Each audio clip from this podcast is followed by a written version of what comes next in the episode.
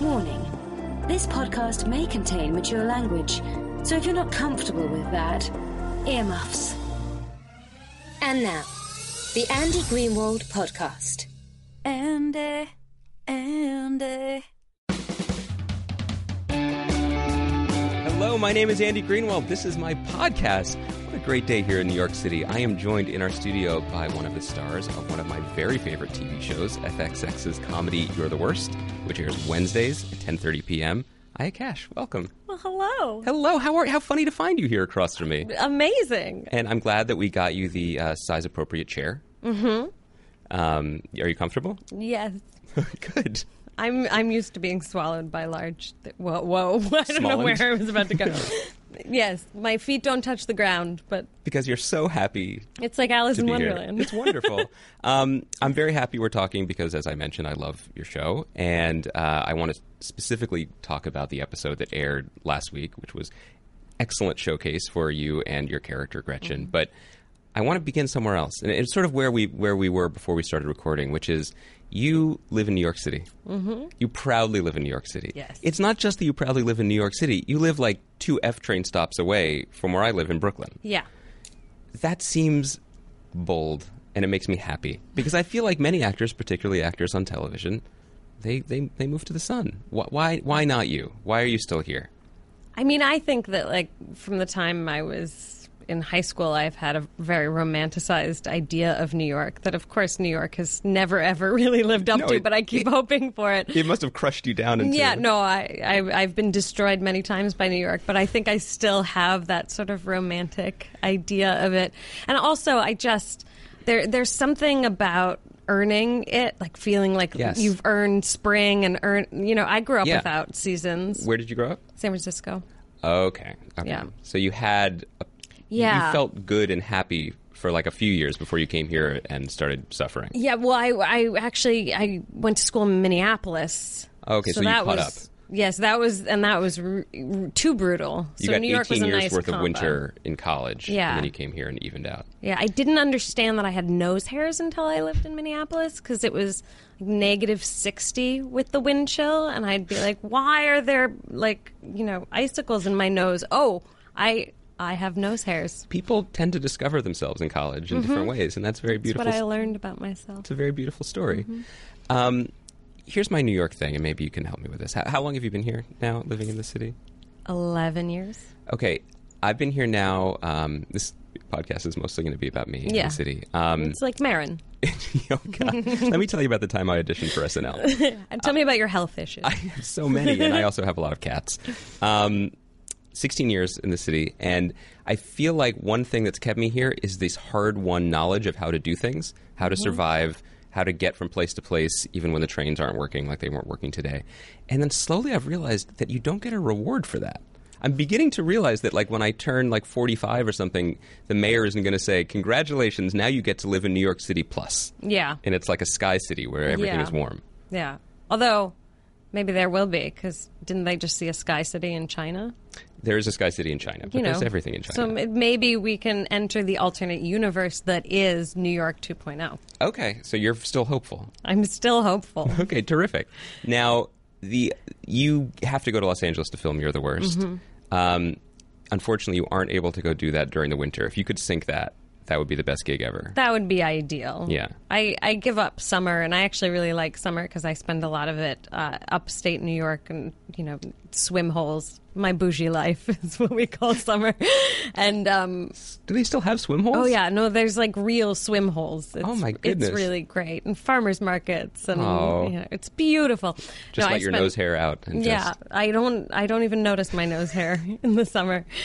Uh, yeah, so we shoot in the summer, and I would love to shoot. Maybe I, I like a little winter. I, I like a little season. Yeah. I just don't want a full season of winter. And and I spent so the last two years were terrible with winter, and the I spent la- part of last winter in Hartford, Connecticut, which is worse. So I'm looking forward to known for its winters. Yeah, it's it's pretty brutal. So. Do you? It's it's funny to me because I think that You're the Worst among its many charms is that it is the most unapologetically Los Angeles show mm-hmm. because its creator, Stephen Falk, uh, loves it there, is very happy living there, and uh, actually shows people much like they actually are there. They they live in real places. They they they treat their, you know, they act, they basically behave the way people I know who live there behave. Mm-hmm. And in fact, there was even in this episode that we're going to begin talking about soon, some some non some barbed barbed digs at mm-hmm. New Yorkers with their desire to walk. Well, there's also, I just think that the competitive part between New York and L A is is about ease of life, right? Like, right. we New Yorkers are like, yeah, but we, we like are on the subway, we're around people, yeah. we have, you know, different classes up against each other. In New York, often, you're just in your yeah. car, and like the weather's always beautiful. And like, if you take the judgment out of the voice in that statement, like you're like, okay, great. Yeah, good. It's fine. Really just the inflection that is the Yeah, that's the fair problem. Enough. Um, uh, and I think there's a certain jealousy. I mean, I have it too, and and I want to live in New York. I'm just a better human in New York. I'm like a very weak, weak person, and very influenced and porous in my surroundings. And there's the certain kind of L A bullshit, like, makes me like not feel good. Whereas like the New York bullshit, I feel I'm I'm okay with. Give me an example of each. So like New York bullshit is. The industry here is Wall Street. Right. Uh, and fashion and advertising. It's, it's a money business, yes. basically. And so, you know, you, you get assholes and and you get aggression, and I can sort of deal with all that. And I can deal with the fact that it's an industry that I'm not remotely a part of, so I can sort of step away from. Whereas in L A, all right. the assholes are in the industry I'm in, and so they're True. just all, it's always in my face. And you start to normalize some of the weird L A stuff. Yeah. Like, I remember I've been told a couple times, like, oh, you can just get a little Botox. You know, just a little. Uh, really? Yeah. Well, I, I even like going to a dermatologist though, like for a skin for like seborrheic dermatitis. Sexy. That's this... what I have. Um, but uh, you know, you go and they're like, oh, you know, if you just put some injections in here, you wouldn't have those bags under your eyes. And you're like, oh, maybe that. Whoa, what, who, who, who am I that I slope. suddenly?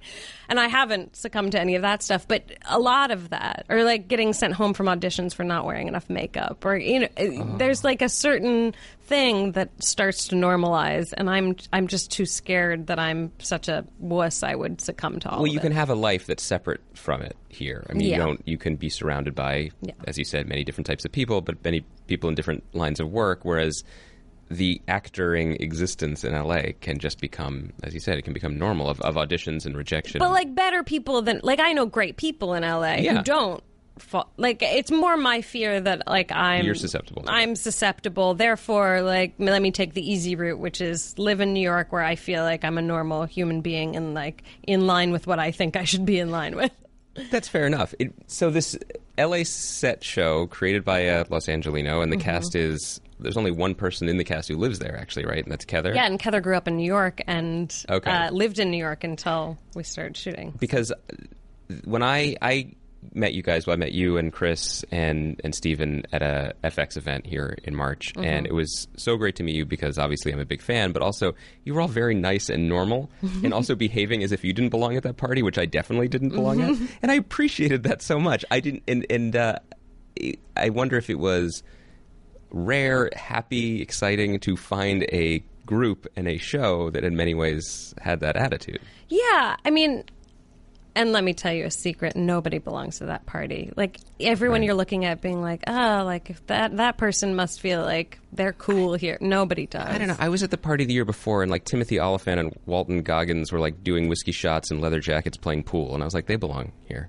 Yeah, that's why they were getting wasted. Yeah.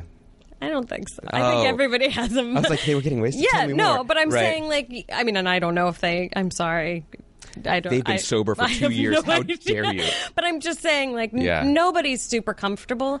The way to be comfortable, and I found yeah. a way to do that stuff, which is, uh, first of all, you just find your friends. And then when you're feeling really bad, leave. Like, don't force yeah. yourself to be in a bad situation. And you can have a lot of fun. And, like, everyone is mostly actually good, normal people. Um, and the people who won't look you in the eye and are always looking over your shoulder, don't talk to them. Yeah. If they don't want to talk to you, don't talk to them because it just makes you feel bad. Yeah. But nobody wants to be there. What was the question? No, you're probably right. Well, well let, let's talk about You're the Worst because yes. you are um, Let me set the set the scene for me. I, I want to know a little bit the origin story of how you got involved in the project, because you're living um, in New York, mm-hmm. and you, you get a script, and it's a, a comedy, and it's going to take you to L A. It's a very L A set. Mm-hmm. Pilot, I think, is one of the funniest comedy pilots I've ever seen. Um, and so, you know, it's such strong, such strong voice, such strong characters. But I feel like, you know, when I spoke to Stephen, he admitted that he wrote it almost in reaction to many bad experiences he had had on network shows. So he wrote things that, in a way, many people would have expected that they never could have been made. Mm-hmm. It almost seemed like a dare. Yeah. What was your reaction to this script? I mean, I, I loved it. I, I read it, and I, I rarely get super excited about stuff, and I'm sort of a pessimist.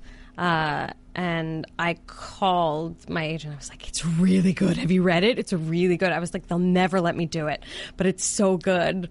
And I had met Stephen maybe a year before... for Next Caller, please, actually. The show oh. that he... Because uh, he, he packed canceled. up his life. He came to New York to mm-hmm. make a show with Dane Cook yes. for N B C. Yes. They filmed six episodes, and then they canceled it without ever airing it. Yeah.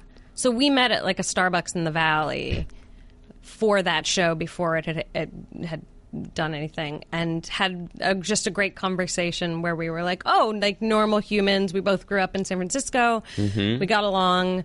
Um, and... That obviously didn't uh, didn't happen. Colette Wolfe, who is on now as... Um, as a rando. As Edgar's girlfriend, Dorothy, was the lead in that show. Um, but so when I went into audition for it, I, I sort of knew that I liked Stephen on top of his writing. Right. I liked both. What... Um, What was the process of getting the part? Was it you read it and it worked, or does it? Or are these things always much more complicated? Oh, much more complicated. So I, I was, what was I doing? I was in L A for some reason. I, I was in L A doing We Are Men, which was a show that lasted very C B S. That didn't last. Yes. Tony Shalhoub and yes. uh, Jerry O'Connell. Yes. The beauty is I have to review all these things. So yeah. I, I saw it's one aired mm-hmm. episode. I, I had one line. You well, may remember me as the one-line girl. To be fair, you are not men. So the show no, was I'm not, not really meant to no, service No, I you. was Cal Penn's wife. And so they had... Uh, so I was, such a glamorous industry. Yeah. That's, no, I was going to... I was planning to leave the industry. I'd called my agents and I was like, you know what? This isn't working. I wasn't working for a while. I felt really bad. Yeah. I was like, all my focus is on this stupid, like, auditioning for things that I don't care about. And so I was going to open an antique shop upstate and just leave. And then I was uh-huh. like, don't call me. I'm going to do this play at the Rattlestick, and, like, I'll call you when I'm ready in a couple months if I still want to continue is, is this. Is the Rattlestick a real place? The Rattlestick is a theater downtown. Oh, yeah. Good. It's not just like another swimming hole. No, no, no. The Rattlestick Playwrights Theater, which is a great place to okay. work. And I've worked there a couple times. And I was doing this play with my friends that I loved and I had done before, but I was like, I don't know if I want to do this for my career anymore. It's too depressing. Because I'm weak, because this no. is a great career, and it's, you know. No, it, but, can, it can be, but I I am always in awe of people who are professional actors, because it's you, and you have to put yourself up there, and you get rejected. Yeah. And it, people can more successfully than others separate, you know, your own self-worth from others, but I, I could never in a million years do that. I'm not very good at it. It's hard. So I get very down about things. Um, and so I basically was like, I'm done. And then... my agent called and was like, we have this offer for you. And I was like, what? I'm back. Yes. Hello. Of course. What can I, what is it? Yes. Throw open the window. Yes. So I was doing this play, but I was flying into L A for literally twenty-four hours to do my one to five lines on We Are Men. To like, and it it was a great job, honestly. Like, it paid for me to do theater for two hundred fifty dollars a week. So That's it great. was this great job. I would fly in and then fly back w- to do my show. What was your line? I have no idea. Oh, my God. I feel like I caught him cheating in the first episode. You men. Yeah. You are men. Um, that was a terrible joke. I'm going to continue. But um, so basically, while I was in L A for one of those twenty-four hour periods, I was able to go in and audition for Stephen. And then the next time when I was back, he called me back to audition again. And then I flew for my test, um, which went horribly. It didn't go that badly. It went, like, well and then bad, because you do these for hours, and some of them went well and some of them went badly. And then I didn't get the part. Oh. And they cast Chris and they cast Kether at that point, and they were like, nope. And I was devastated. And Steven was like, well, the no is coming from the network, and I want you for this part. And I was like, well, good luck with that. Yeah. Because I've been there before. And uh, he was filming his Orange is the New Black, uh, and I went and retested with him in the offices, just me. Um, and we made a little tape, and I told him about my idea to open an antique store, and I said, thank you so much. Like, you're such a mensch, and yeah. see you never, probably. Yeah. And then I got a call that night while I was about to go on stage being like, you got the role. And, like, everyone in my cast came and screamed. I mean, we were all so excited. How so. was your performance that night? Was it great? Supercharged? I was doing, like, a really dark show, like, where I almost get raped at the end.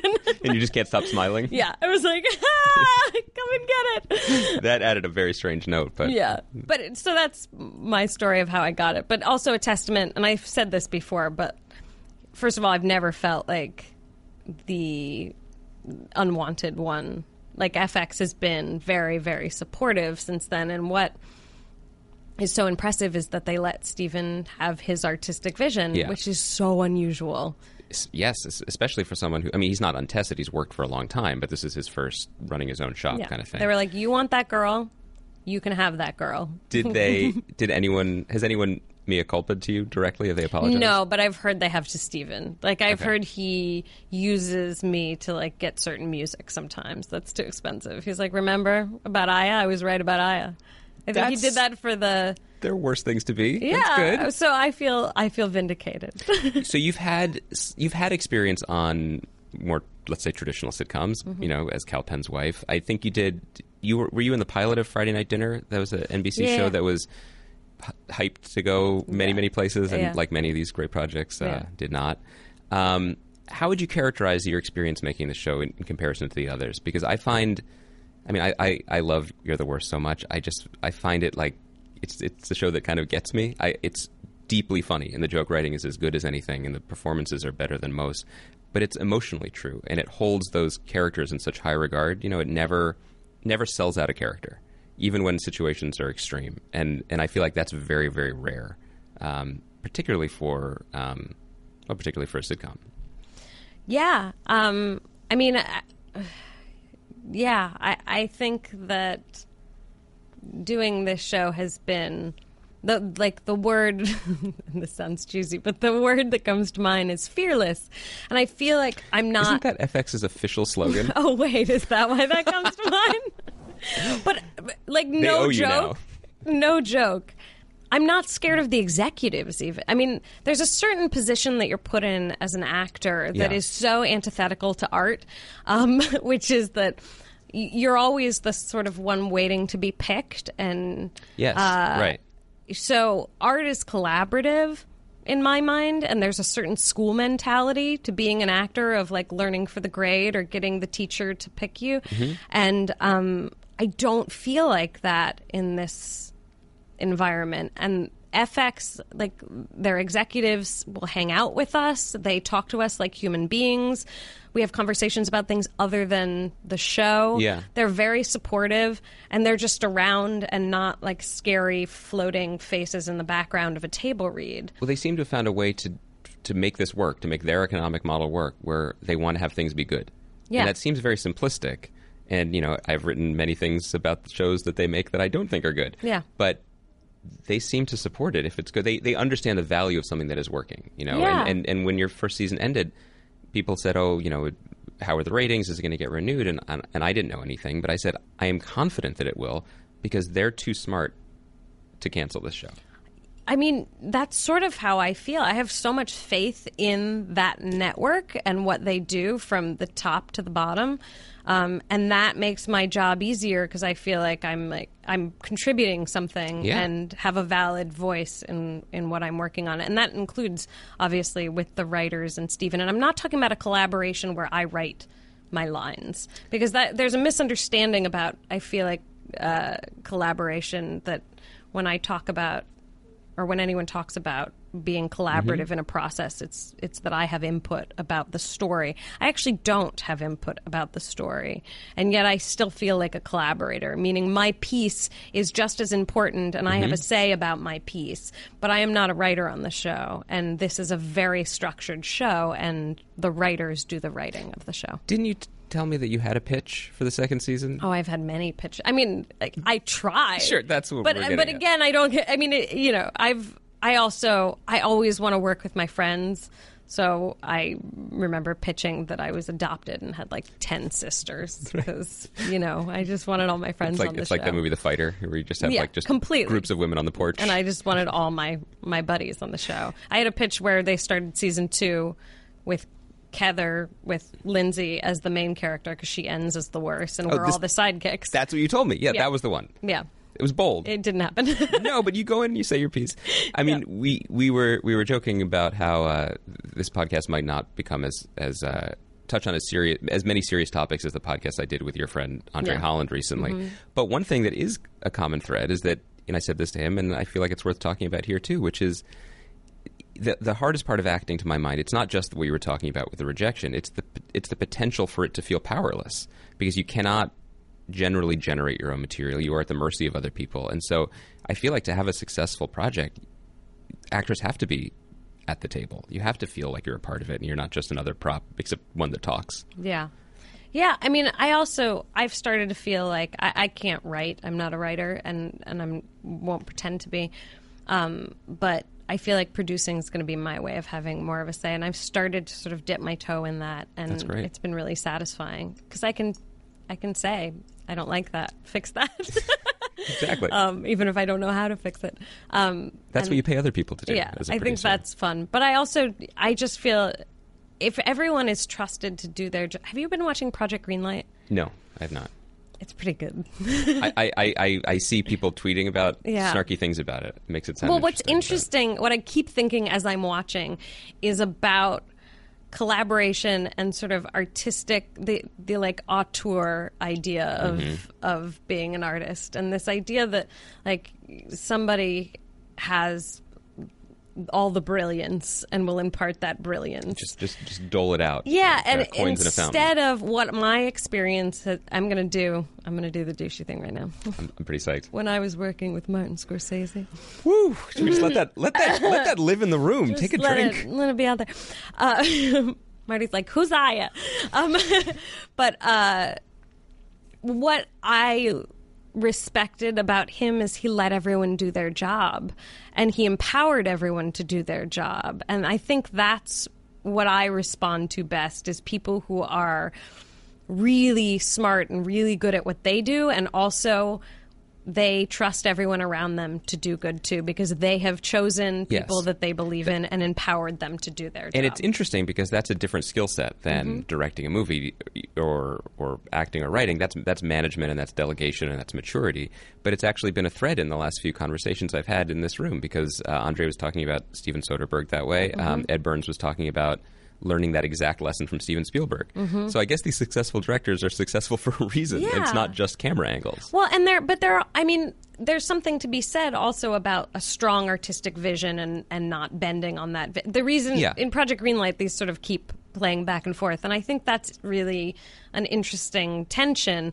But ultimately, I come down on the side of you better make it work with the people around you because part of mm-hmm. your job is to empower them.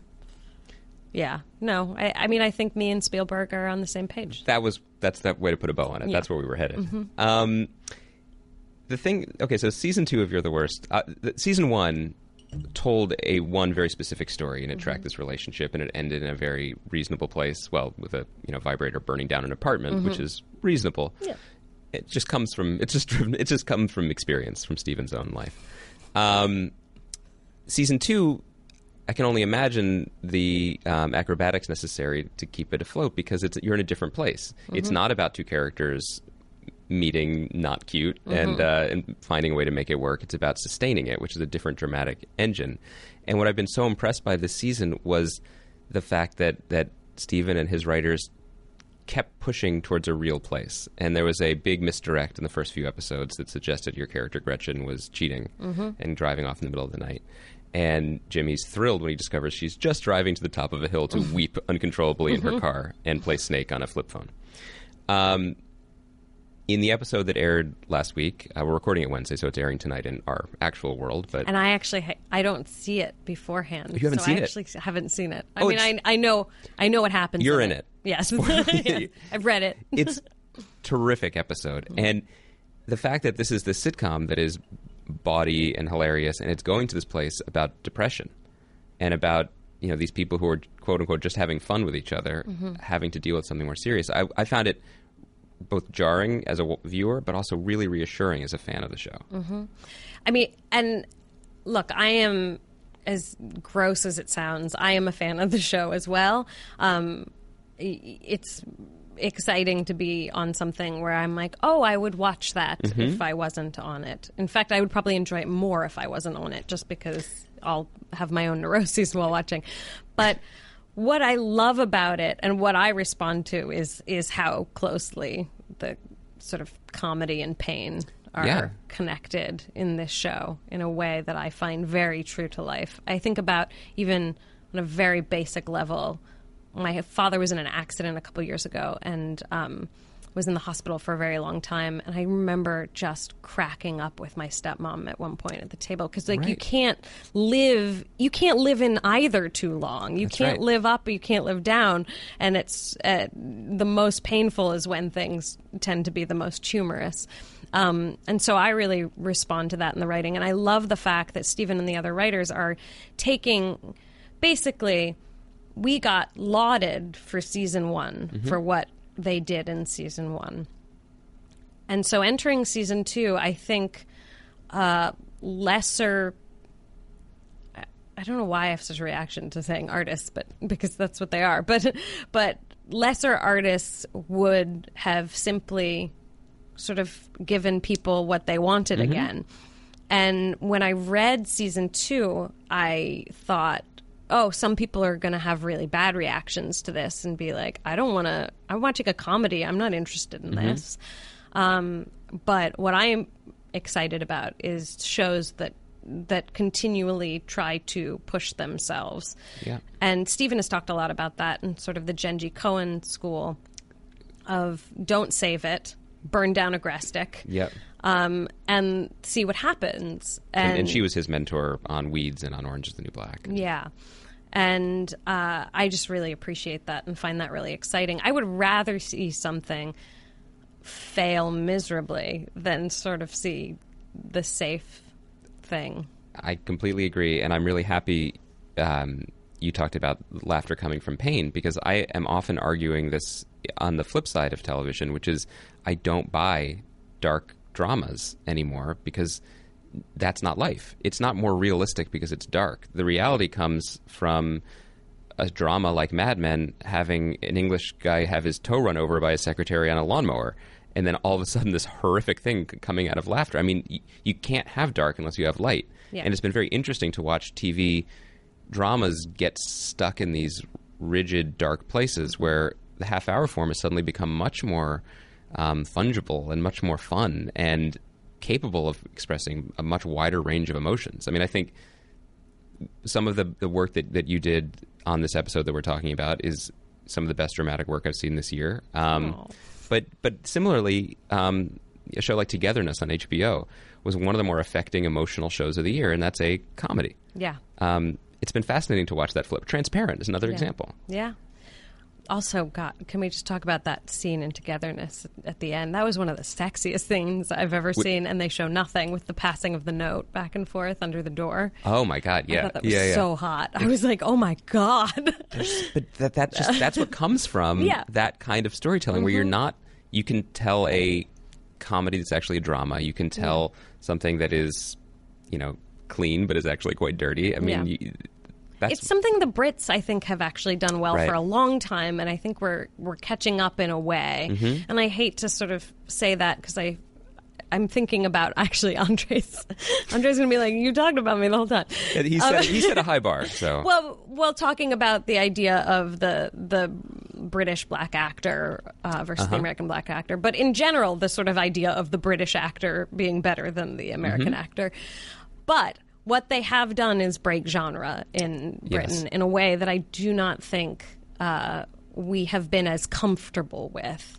I think about a show like, did you see Misfits?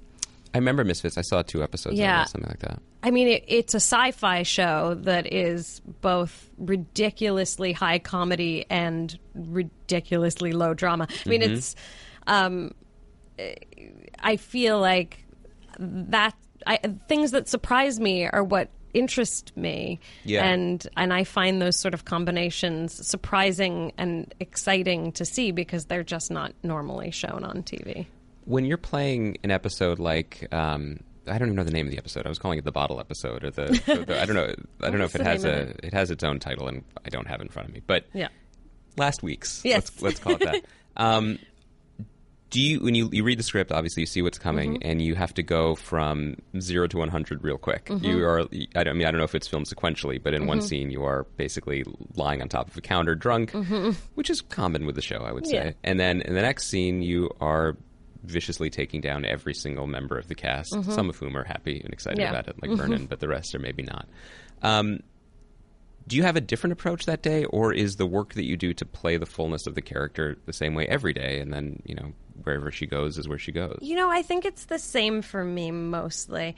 Uh, we all have different ways of working on the show, and um, different actors work differently, and some people like to have like quiet moments before, thoughtful. I I find that if I am too serious about something, including an emotional scene, mm-hmm. and too thoughtful about it, it takes away any sort of impulses because I start to think and I start to craft, which mm-hmm. is actually not my strong suit. Um And uh, so I like to be distracted, basically, till the moment I go. Um, I do think what I learned this year through shooting, um, I sort of have thought about myself in that way for a long time of like, oh, well, I'm not, I'm not method, I'm not, mm-hmm. I don't do that. Um, that I do actually get very affected by what I'm doing. Like I've, I noticed as I was going through the season that like I definitely had a lower energy and mm. a lower like a less um I was a little more down during this season than I was last season, and I didn't think I was that kind of actor. Do you like that your experience on the show is essentially like acting camp because you're away from home, which is never fun, but you're away from home focused and just living in the world with these people? Yeah. I mean, I make my husband come with me and, and be nice. My house husband, and, and he swam every day this year. He had a great time. Yeah, I was going to say, that actually does not sound like no, a bad No, he had gig. A great time. Although he's like, used to swimming holes. So. Yeah. I basically said, like, get groceries, and do, he works very hard, and he's working right now, but he um, he had kind of a vacation, and that keeps me sort of grounded in reality, because the problem with camp is that you're, you are away from everything, mm-hmm. and in some ways it can be dangerous to be completely consumed by that if you do have a life outside of it, mm-hmm. like a husband. Sure. Um, but it is nice, and what I loved about doing regional theater back in the day, back in the day, I did regional theater this year, but um, what I what I generally love about it is that sort of sequestering where yeah. and, and that family that you create with everyone that nobody else quite understands because it's just all of you in it together. Um, and I think that helped um, with the intimacy of our group because none of the actors lived. I mean, mm-hmm. the four of us, none of us lived in the same place. So we were sort of all o- away from home and experiencing L A together, really, and the show. Desmond is here. Chris is in England. Mm-hmm. He's in Manchester, Manchester. And then Kether was living in New York. So now she's in La La Land. Committed. She's totally committed and loving it and like having a really good time and, and enjoying what there is out there. I, I have, since we're speaking about her, I do have to mention my other favorite scene so far this season, which was the, the scene of that you and Kether did in the in the your beloved yogurt shop, which is essentially like the, the Bechdel test scene mm-hmm. where you try to find things to talk about other mm-hmm. than other than dudes. Yeah. I think the scene is a masterpiece. Mm-hmm. I wanted, I wanted, I wanted to frame it. I wanted to just carry it with me. Can I tell you something about that scene? Please. It is, until we sit down at the table, it is entirely A D R'd. And it was so miserable to A D R it because Wait, what? the yogurt machines were making so much noise. Oh. And I, I love that scene too. And I was just so scared it was going to ruin it because you have a performance on the day and then you're in a booth trying to recreate oh. your chemistry of yes, like what was amazing. happening in so the scene. We should say for non-biz listeners, oh, and I'm, I'm sure there's probably like only four or five. Yeah. This is a deep industry pod. You have pod. listeners? No, I'm kidding. We're actually, these it's mics, all spo- let's talk about sports. These mics aren't even on. This is, I just wanted to chat. Um, A D R means that the audio was affected in some way in the room, so you went yeah. in a booth and looped Additional it. Additional dialogue recording. Oh, see, you know the name. Mm. I just dropped those initials, and I just mm. hope that I can get away with it. Wow, so you had to recreate that, because the, the, the dialogue is precise, mm-hmm. the timing is exquisite, mm-hmm. uh, and that whole scene just plays so... It's, it's yeah. such a sharp little, little yeah. bit. So was it... When you were doing it, did you know that you would probably have to junk yeah. it and... Because we could, I mean, it was... Because you it was literally like, couldn't... Shh. It's really... I, I love it. She tried to talk over the shh. This is, by the way, the biz listeners are going to love this. Um, I love the verite aspect of You're the Worst. You were in a real yogurt shop. Oh, yeah. That's well, that's just... the best part is n- nothing's on a set. So, right, there was talk... Steven said that there was talk about moving the house to a set this year. Yeah, well, because they hate us in that neighborhood. I mean, those Silver Lakeians are ready to kill You're the Worst. Yeah, but you don't live there, so you could be like, whatever. Yeah, exactly. Screw it. Uh, yeah. I mean, it's look, it's annoying to have... They... They shoot the Americans in my neighborhood a lot. They, you know... Mine as well, yeah. Uh, Doll and M, and I... would like to be in those trailers and on those shows, but I wouldn't. I'm like, parking is impossible. I, I mean, know. you know, I understand it sucks. Yeah. Um. So it sucks for the neighbors there, um. And uh, hopefully we will have a set so that we don't piss anyone off. But because look, it's fine for shooting in that house is great for us, but for our crew, it's really hard. Right. We get to pee in the bathrooms that we're not supposed to pee in. We get to like mm. sit in the rooms with air conditioning, and the crew is just like stuck in this house with five like mini floor. I mean, it's a very hard yeah. house to shoot in. So for our crew's sake, I hope that. D- does the neighbor has the neighborhood in any have, have there been sabotage attempts or people like someone get... stole our porta potties once? Why would you want that? Oh, I guess it's to no, hurt you. Yeah. My guess. first thought was that someone was just psyched. Yeah, like I've been trying to score one of these for a while. I think there's probably a weird market for all that film stuff, though. There's probably like a black market in L A for that. That's that's. Like, definitely... I've got a YouTube series, and I really need.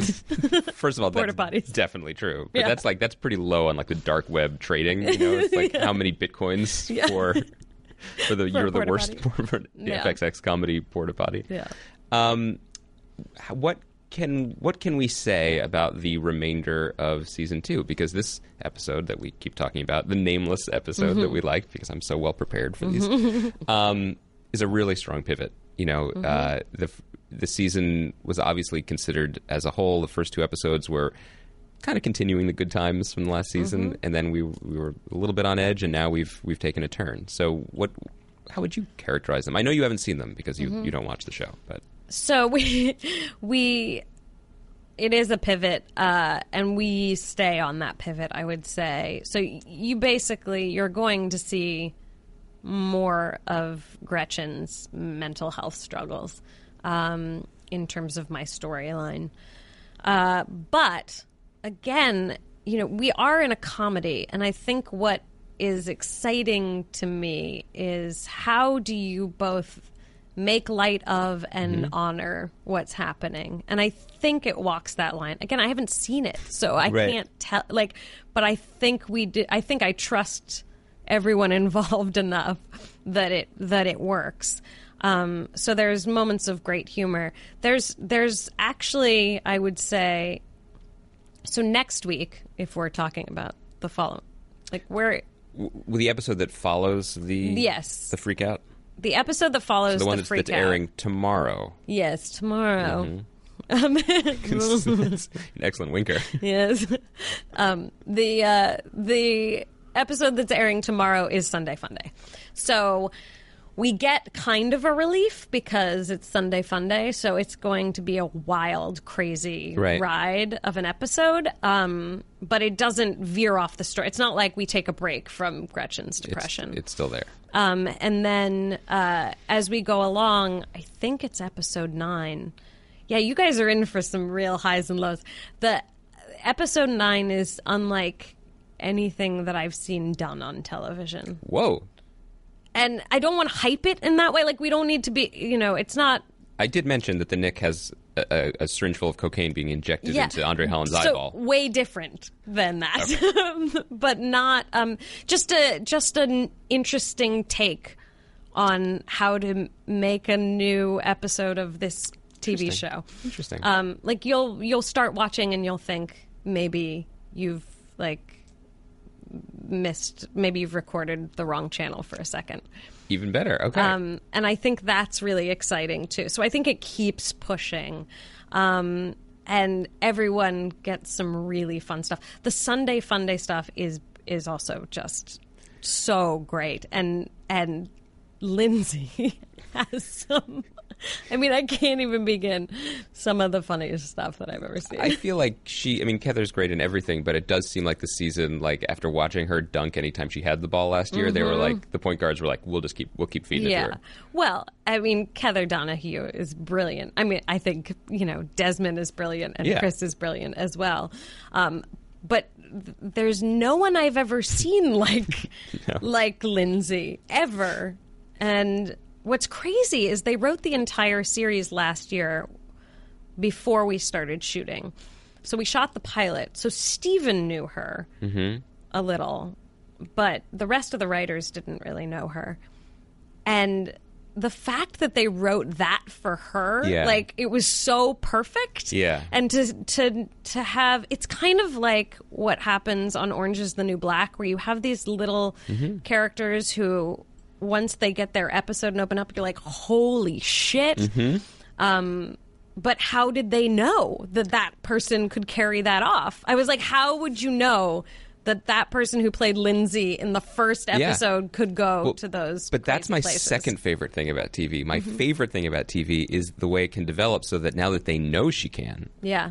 Now they can just give her a hundred thousand things to do, Completely. Like when she becomes a, um, you know, like a, a right-wing ideologue because she's not thinking about boys, or yeah. or similarly, that's yeah. you know, in your case too, that that they knew that you were capable of carrying the storyline because if yeah. you couldn't do it, right. the show can't do it. It's yeah. not just whether the writing is up to it; they have to make sure that you're up to it. Yeah, sorry. So you're basically I haven't seen it. Like the F X yeah. executives are like, oh no, we've made a terrible no, we, mistake. We we knew from the beginning she we, was not right. We were playing the long game, and yeah. unfortunately, so um, a year ago when you wrapped season one, you had no idea what you had just done, right? Because you hadn't seen it, and yeah. you had no way of knowing how it would be received. Um, you did get a second season. Mm-hmm. What was it like wrapping this year? Um, do you feel was it fun, bittersweet? Do you feel confident that you'll get a chance to do more?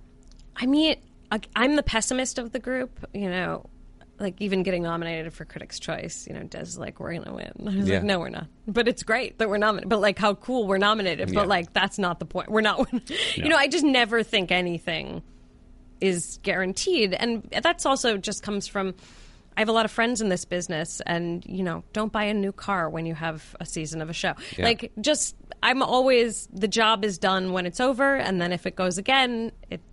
I was like, we're getting season three, so like, what are we? I, I was so not worried. I'm a little worried now yeah. because also I'm less distracted. I, you know, we worked very, very hard, and then we went yeah. straight into sort of crazy press, and yeah. a lot was going on.